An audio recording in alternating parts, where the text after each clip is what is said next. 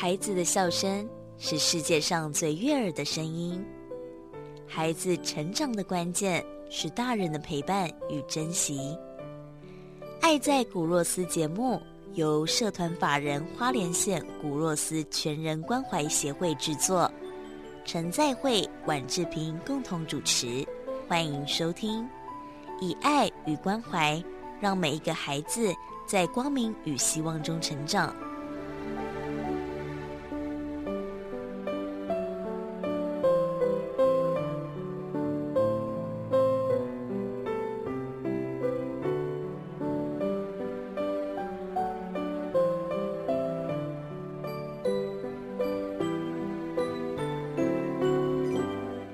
大家好，欢迎收听《爱在古若斯》，我是志平，我是在位牧师。大家好，这个节目是由社团法人花莲县古若斯全人关怀协会制作播出。很多人到教会或者是跟牧师告解嘛，就噔噔噔，然后要倾诉，一定都是心中有点哀伤或是难受。所以，我们今天爱的抱抱呢，是不是也跟大家分享，呃，怎么样去在伤痛的时候可以让我们转念的故事？我们星光教室就是十个，那十个其实，当我们接触第一个接触会接触小朋友啦，但是每一个小朋友会到这边来的哦，通常都是家庭有困都有困难，所以我们各地的教会的牧师，就是其实在照顾小孩的同时，他会跟孩子家庭是接触，每一个家庭不是因为失业啊，或找不到工作，或者又生病，或天灾，或者是。是就是在那个这个车祸啊，他们就家庭碰到了困难，啊，可是人哦碰到这种困难的时候，特别生离死别是是人最难过跟最辛苦的事情，对，所以我们接触的家，就我们当牧师在教会里面，或者我不在教会里面哦，其实我也常常碰到这些家暴的妇女啊，或者是受伤害的这些家庭会来。会打电话给我啊，我其实我们也没什么方方法了其实通常都是听，然后把这个事情听进去，然后看看能不能在第一时间当他的倾听的伙伴，让他把他的话讲完啊。圣经上哦有一段这样的故事，在约翰福音啊哈，但这个是耶稣有一天他耶稣的朋友，也耶稣的学生的朋友，他叫拉萨路啊，他生病了。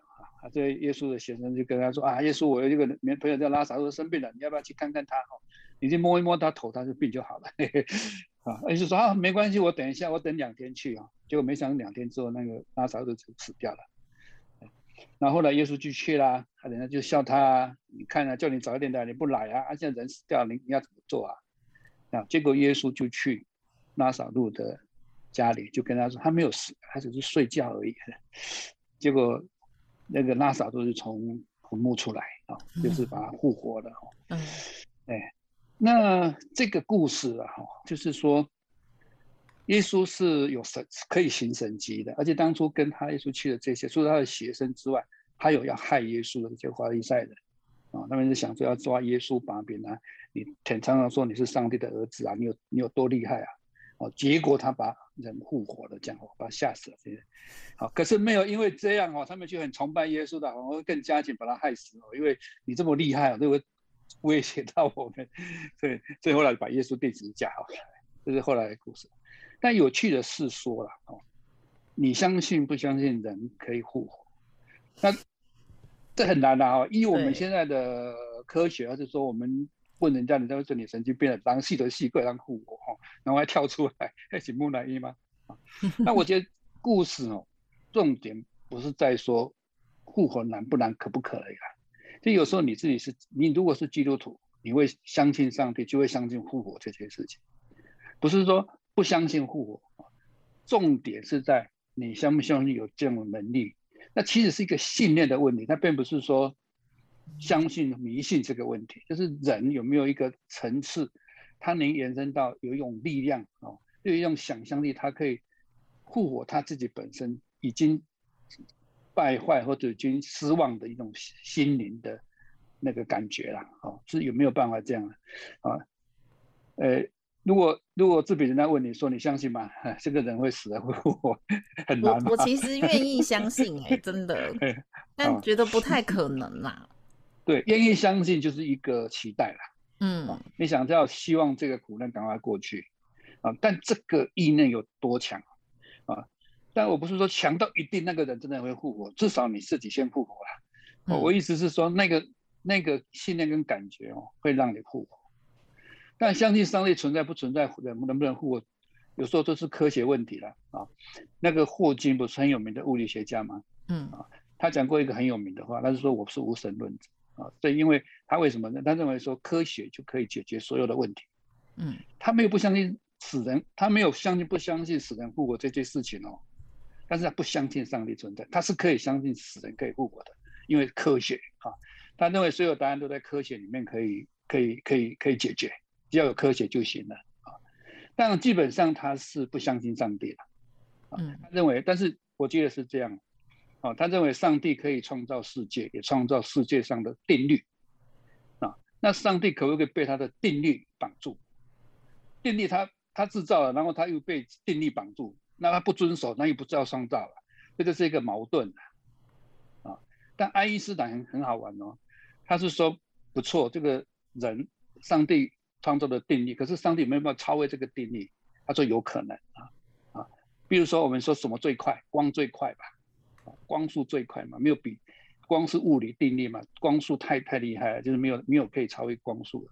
但爱因斯坦说可以，有一个东西是可以超越光速的，他说想象力啊。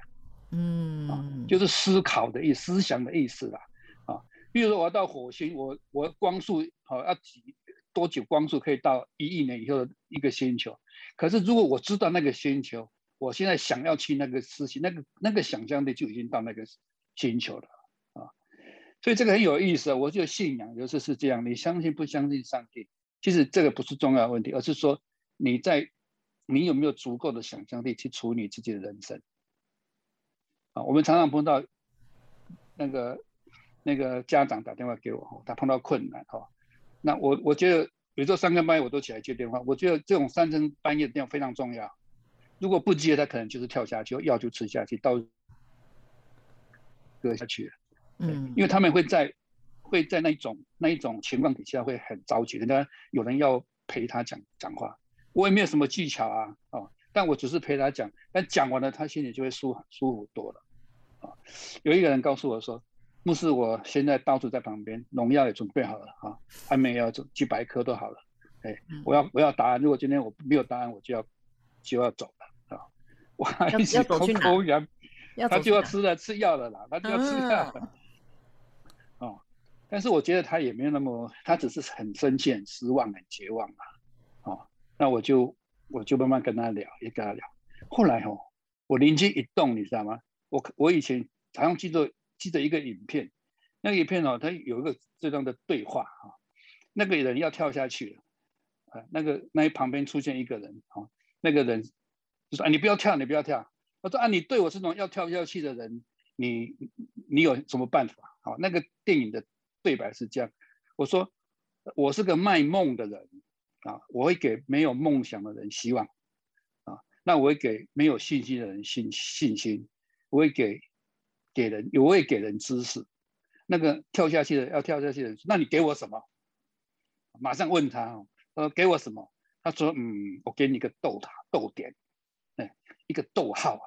他是愣了一跳，因为那个人也是心理学家哈，他是专门处理自杀的，可是他今天要自杀，你有什么高高超的能力去去帮助这种人？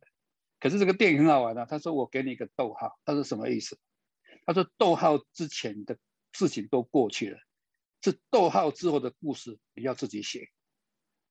哇，我我然突然想到这句话，我就跟那个妈妈讲说，我说我也给你一个逗号啊，我说这个逗号就说人不人如果是句点就结束了，你那你要把你的生命今天当句号还是逗号？句号你就把药吃下去吧，啊，那如果是逗号。我直接昨天的事情，就让他在逗号前面就过去了。